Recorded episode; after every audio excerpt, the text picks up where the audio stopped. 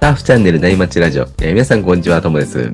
今日もですね、内町中のたわいもないトークのように、えーゆるい話題で盛り上がっていきたいと思いますので、皆さん海に向かう、えー車の中なんかで聞いてもらえると嬉しいです。今日のお相手は有野さんです。よろしくお願いします。よ有野です。よろしくお願いします。ろしくお願いします。なんか、有野さんも移住を考えてたりするって聞いたんですけど、そうなんですか？そうなんですよ。移住をちょっと考えてまして、はい。で、ただやっぱ移住するには、その、ワークスタイルっていうのも、まあ変えていく必要があるかなっていうので、二うんつ、二つ同時にこう進行して今動いてますね。おー、大変ですね。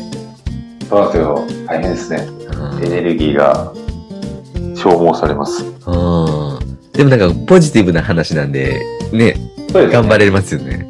そうなんですよ。もうね、目標、自分がやりたいことに対しての動きなんで、全然もう苦ではないですね、全くね。うん、サーファーが憧れるライフスタイルですもんね。そうですね。一回ね、やっぱり経験してみたいっていうのはあったんですよね。あ人生活をね、人生ね、こう、一回はやってみたいっていうので、せっかくなんでね。あ、うん、まあ、そうですよね。なんかこう仕そうですね事ね、リタイアしてから移住しても今度サーフィンがこう億劫になってきたりしますもんね。そうですよね。そうそうそう。なんで年齢的にもね、ちょっとはい。ギリギリギリかなっていう、タイミングサーフィン、なんで、サーフィン楽しめるときに移住したいですよね。そうですね、そうですね。体が動くうちにね。うん、そうですね。うんそうですね。それはもうまさにあります。いいですね。またね、そんな話とかもいろいろ聞かせてくださいよ。えーぜひぜひ、あの、まあ、今後もね、それの進捗を記事とかで書いてね、更新していきたいと思うんで、よろしくお願いします。ちなみに今考えている移住先っていうのは、どこなんですか？これがね、本当はまあ、本当いろいろ行きたいとこはあるんですけど、はいはい結はい果的にね、結果的にやっぱから家族のバランスとかも取ると、うん。湘南になっちゃうんですよね。うん。まあ、湘南いいですもんね。このおしゃれだったり、みお店いっぱいあったりね。そうなんですよ。本当バランスを取るとね、多分そこに行き着いちゃうんですよね。なるほど。自分だけだったらね、もうどこでも宮崎とかね、どこでもうんうんうん。行きたいんですけどね。ただ、そうもいかないっていうのがやっぱあるので、うん。自分だけのね、生活ではないんでね、その辺のバランスを取るとどうしても、その辺になってしまうかなというふうに、うん。まあまだね、決定ではないんですけどね、はいはいはいはい。っていう感じで今ちょっと探してますね。そこら辺のこう、どうやって悩んだのかとかね、どな何をこうね、考えたのかみたいなのも聞けたら面白いなってね。そうですね。なんかね、同じような思いも持っている人もいるかもしれないので、ああ、ぜひ確かに多そう。はい。うん、発信していきたいと思いますね。うん。楽しみですね。じゃあ、そんなお話ししているとアウトからいいセットが入ってきたんで、そろそろ本題に行きますね。はい。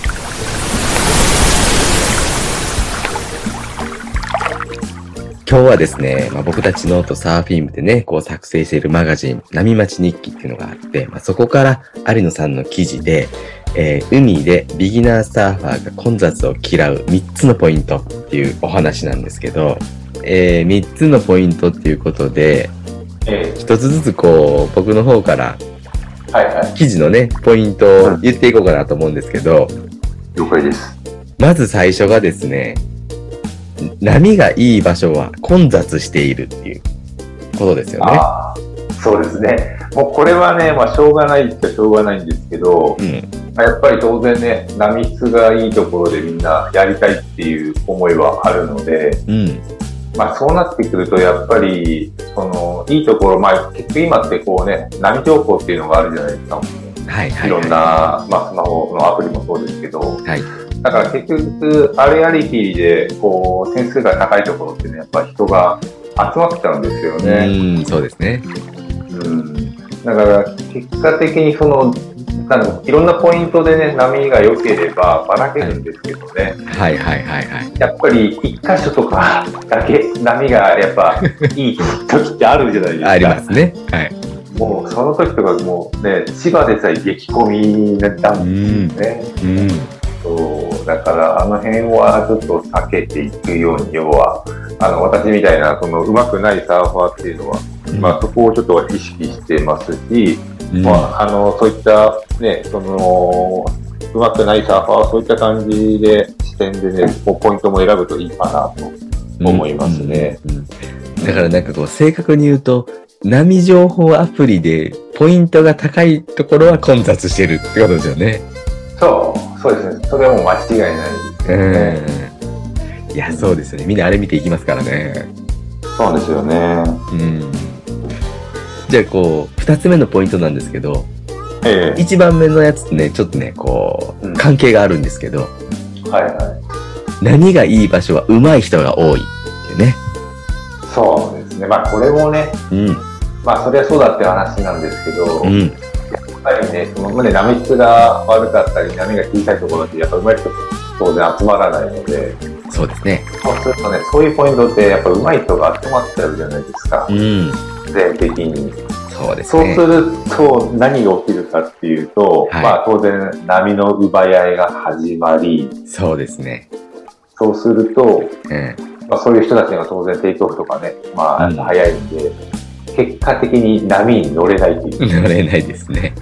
何がいいのに波に乗れないっていう、もうものすごいストレスなサーフィンになっちゃうんですよね。そうですね。えーなんでね、まあ、これはしょうがないっちゃしょうがないんですけど、うん。なんで、これちょっとピ3つ目のポイントにつながる話だから、ちょっとここでは話しませんけども、なのはいで結果的にじゃあどうするかっていううん。ポイント選びの時ですね。あっていうのをちょっと次に話していきたいはいはいはいはい。で、えーこの二つ目のポイントって、うんなんかこう、波情報アプリをね、のいい点数のところにみんな集まるんで、はい。まあ、あれですよね、週末とかですよね、混むってことはね。イメージしてるの週末ですよね。うん。だからこれあの、もっとこう、なんていうんですか、クリアにこうん。う、見ると、本当にうまいローカルサーファーの方々は、多分平日とかを狙われるそうな気がするんで、うん、僕らのビジターサーファーでうまい人が集まるっていう、こうんう、かもしれないですね。それ、それで、ああれなんですよ、ともさん。あの、最近は、はい。うん、テレワークとか増えてるからなのかわかんないんですけど、はいはいはい。結構平日もね、はい。あれ、あのーやっぱ波いい日って混むんですよ。ああ、そうなんですね。千葉でも。えーえーものすごいやっぱ人増えましたね。ええ私平日休みが多いんで、はいはいはい平日行くんですけど、はい。明らかにね、このコロナ禍のその前の状況より人が増えてるんですよね。ええじゃそうだあ。から、はい平日でもね、混んでますよ、最近。波がいい時、へーがいい場所は。じゃあ、海の近くに住んでる方は、ちょっとね、残念ですよね。今まで平日はね、安全、うんなんです、こうんう、。ついてるみたいなのがね、こう、定説っていうんですかね、だったんですけどね。うん。ほんとびっくりするぐらいいますね。えー、そうなんですね。うん。土日は土日でそれで空いてたらいいんですけど、そんなことないですもんね。そうですよねまだ混んでますからね。土日は間違いなく混みますよね。ということはあれですかね。一人のサーファーが行く回数増えたのかもしれないですね。間違いないと思います。新しく始めた人か。結構あの、最近なんていうんですか、ああいう、エアビーじゃないけど、ああいうサービスついてるじゃないですか。はいはいはいはいもはい。だから結構、その、前乗りして、うん。で、まあそこでもう入って、そこで上がって仕事してる人って結構増えてるみたいですあね。あ、なるほど。うん。なるほどね。そうそう。で、まあ、終わって、仕事終わって夕方ぐらいに多分家帰るとかっていう方のライフサイクル、ワークスタイルっていうのが、なんか最近やってる人が増えてきてるように感じますね。なるほど、なるほうん。いいことですけどね。ど。まあそうですよね。うん。うん。で、この一つ目、二つ目のポイントを踏まえて三つ目が、1と2のね、結果、波取り合戦に負けるっていうね。そうですね。負けますね。負けますね。えもう、だからね、まあね、ロングとかに変えるっていうのもあるんですよ。えうんうんうん、もうまたちうん。ょっと別の話になっちゃうんで。そうですね。うん。だからやっぱり、その、まだね、私みたいに技術が、こう、ね、あの、高くない人についてはですね、まあ、波がいい日っていうのは当然、あの、一箇所に、この、人が集まった結果的に波に乗れないじゃないですか。うんうんうん。なので、やっぱり、まあ、一つ、一つというか、まあ、あの、波がいい、点数がいいとこ、高いところに行くんではなくて、うん少しね、こう、中間、うんうんうん。あの、点数がちょっと下げて、うん下げた場所に行くと、やっぱり人もね、結構減ったりするんで、うんまあ、サイズなり波質はね、ちょっと下がっちゃうかもしれないんですけど、うん。でも結果的にそれの方が波に乗れるか回数が倍増するんで、そうっすよね。もう絶対にそっちの方がね、その、おすすめですね。うんあの、私みたいな初心者には、そういったポイント選びっていうのは、すごくおすすめ。やっぱり波に乗れないと本当ストレスなんですよね。いや、そうですね。えー波がちっちゃくても、そんだったらもう波の回数、なんか波に乗れる回数を。増やした方が、もう絶対にいいと思うんで、楽しいですよね、そっちの方が。うん、これは本当そっちの方がおすすめかな。で、結果的にあの、結果的に、あれ、あおかしいですけど、あの、なんだろう。たまに波の点数、そのアプリとかの点数低くても波、実はいい時ってあるじゃないですか。。確かにありますす。はい。そう、そそんなのもあるから、はいまはあ、点数高いとこありきじゃないかなと思うんですけど、なんで、うん、そういう視点で見るとすごく面白いかなと。い。うんうんうんうん。あの点数もね、あの、うん。こう上級者目線っていうんですかね、それなりに上手い人目線なんで、やっぱりね、サイズが大きくて、うん。こうね、すごいいい波の時は60点、70点とか点数が高くなるんで、決してね、それがこう、中級者とか初心者の方が、こう、こうん。欲してる波とはまた別の時もありますからね。そうですね。本当そう思いますね。うん。まあ、あんまり私もその波でかすぎるのっていうのはあんま好きじゃないんで、はいはい。技術が伴わないんで、まあ、逆に中ぐらいのね、うん。あのー腰ぐらいとか胸ぐらいがちょうどいいんで、そうですね。そうそうそうう。んだから本当そういう観点で見て、波、場所、ポイントを選ぶと、うん。あの、サーフィンもっと楽しめるかなと思いますね。そうですよね。うん。なんかこう、なんかこう一つのポイントに通って、だいたいこの風向きとうねりの大きさだとこれぐらいになるかなっていうのを知ってるとね、うん。うんあの、点数とはこう違うそうだろうなみたいな予想もできるんですよね。うんうん、そうですよね。うん。だからね、うんなかなか初心者だと難しいかもしれないんですけど、うん。でそういう、ね、ポイント選びみたいな観点っていうんですか、そうですねそういう。のも必要ですよね、サーフィン続けていく上でね。そうですね。やっそういうのこうあ、どうぞ。あそういうの考え出すと、考え出すと初めてこう、なんていうんですか、自然をこう、あの、感じるっていうか、うん、うん、自然を見ながら、なんて生活していくみたいな、こう、スタイルに少しずつ近づいていくのかなって気もしますね。うん、うん。そうですね。うん。本当自然にね、対してのスポーツだから、その辺もね、感じるっていうのも楽しみの一つですよね、本当。うん。うんあとね、一つ、はいあの、なんていうんですかね、愚痴って言っちゃ愚痴になるんですけど、あの、あの、さっき上手い人とかって、まあ当然ルールがあるんで、まあ前乗りがね、NG なんていうのは当然なんですけど、はい。あの、ね、まあやっぱり技術がまだ伴わない人って、あの、前乗りしちゃう人ってやっぱりいるじゃないですか。はいはいはいはい。で、上手い人とかってやっぱそういう人にめちゃくちゃ厳しいじゃないですか。まあそうですねまあ当然ルールなんでね、それは NG なんでね、それは、あの、しょうがないと思うんですけど、はい。とはいえですよ。はい。ととはいえ、はい。その、相手、要は波、こう、あの、波取り合戦したときに、はい。その上手い人とかって、相手がこう、下手だと、悟った瞬間に、余裕で前乗りするじゃないですか。あの辺の説得力が本当ないなと思って、人、あの、人にはね、厳しく自分には優しいみたいな、なんかね、あの辺がね、未だにちょっと腑に落ちないところがあるんですよ。うん。はい相手のね、力量を見てね、そうそう行くか行かないか判断みたいなのはね。そうね。で相手が下手と思いきやもうガンガン前につけてるみたいな、どないやねんっていううね、ん。なんかね、あの辺がね、まあ、しょうがないってしょうがないでしょうけどね、そうですね。うん、なんかああいう人いますよね、あの、あの会社の中でもね。ああいう 感じそうそう多分あー仕事でもあそんな感じなんだろうなっていう。なるほどね。あの、自分の得意な領域だったら、そうそうそうあ相手がね、苦手な領域とかだとね、ガンガン攻めてくる人ね。そうなんですよ。今といえばマウントを取るっていう。マウント取る人ね。やたらマウント取る人 長年同じ仕事やってる人とかね。そうそうそうそう。もうね、本当説得力ゼロですよ。そうですよね。うん。だからその人がね、困ってる時には、あんまり手を差し伸べたくなくなりますよね。本当おっしゃる通りですよ。もうね、こんなんばっかですよ。そうですね。ともさんの場合はなんかあれですか、波ポイント選ぶなんかあります？僕、ね、やっぱり有野さんみたいに、えーこう、ベストなポイントと、一個下のポイントをこういつも見ますね。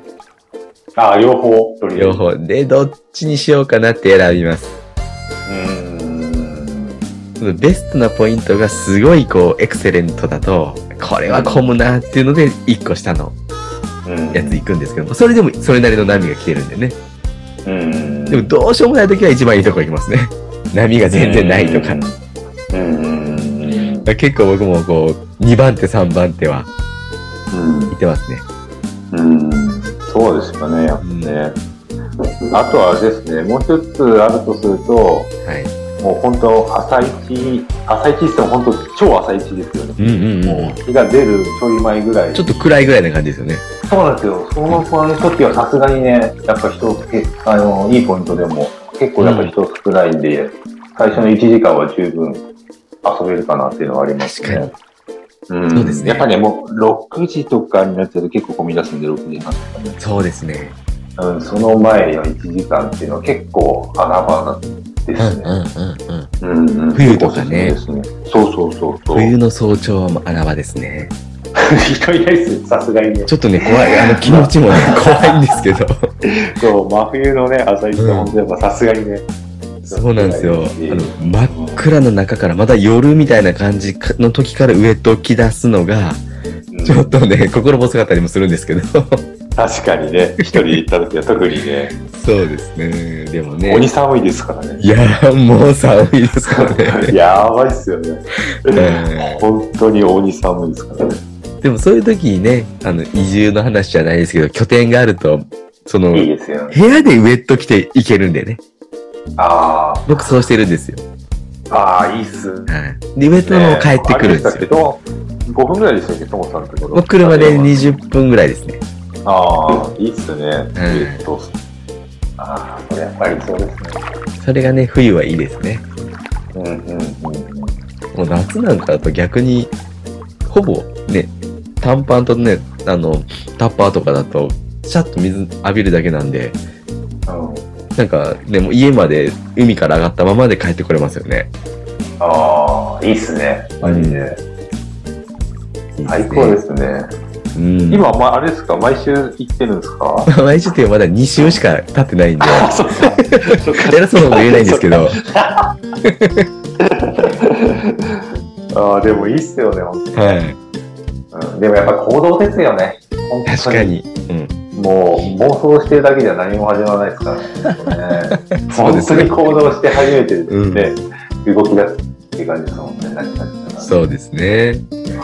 あうーん。だからこう、ね、週末、ね、なかなかこう、満足にサーフィンできなかったりもするんで、そういうね、移住っていうのも一つのサーフィンとしても手段ですよね。うん、本当そうですね。うん。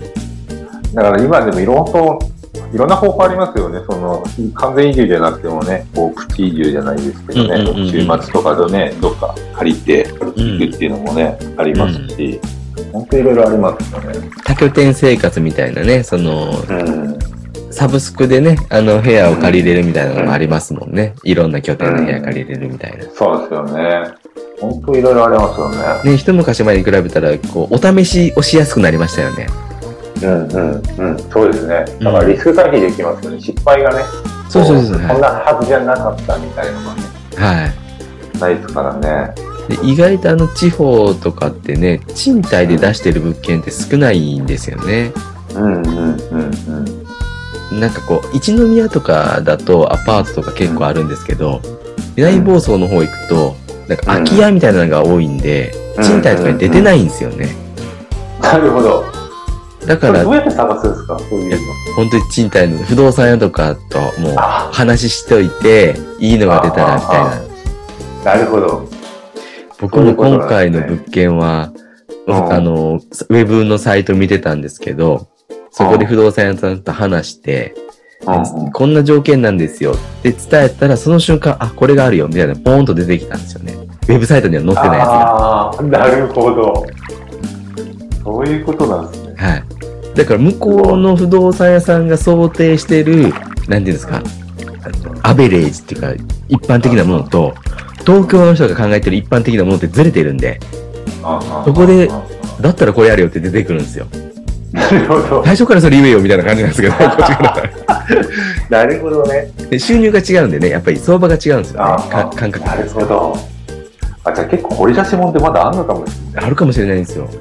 れない。へえ面白いね、それは。うん。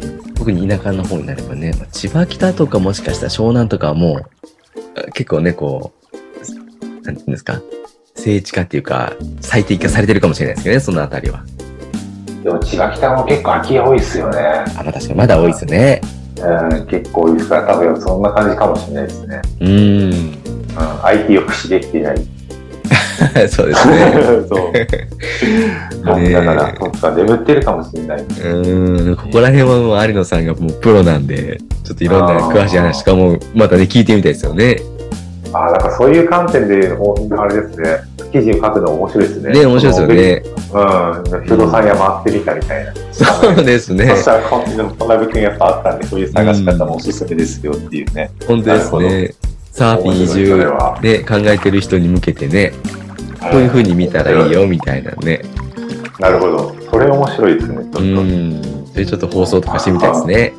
いっすね。うん。ああ、ありだ。うんまあ、ネタは尽きないですね、やっぱね。サーフィンとかどんどんね、ちょっとずれるけど、もうね、いろんなサーファーにためになる情報ですからね。うん。旬ですしね、データ的には。確かに。ね、じゃあ今度はそんな話もね、そうですね。ぜひぜひ。けたらなって感じですね。はい。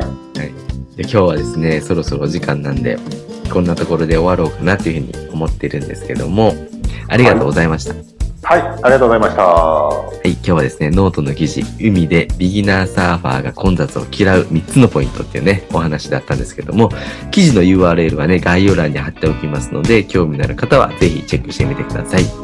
えーそれでは今日もですね、サーフソウルバンドのパナイさんのキンキンを聞きながらお別れです。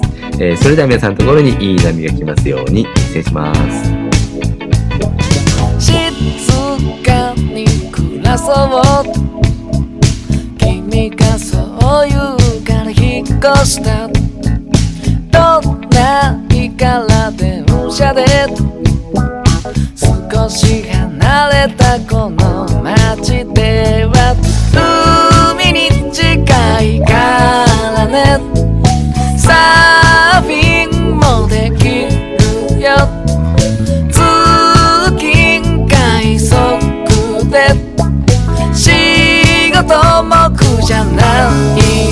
ギキンキン握ったビール片手に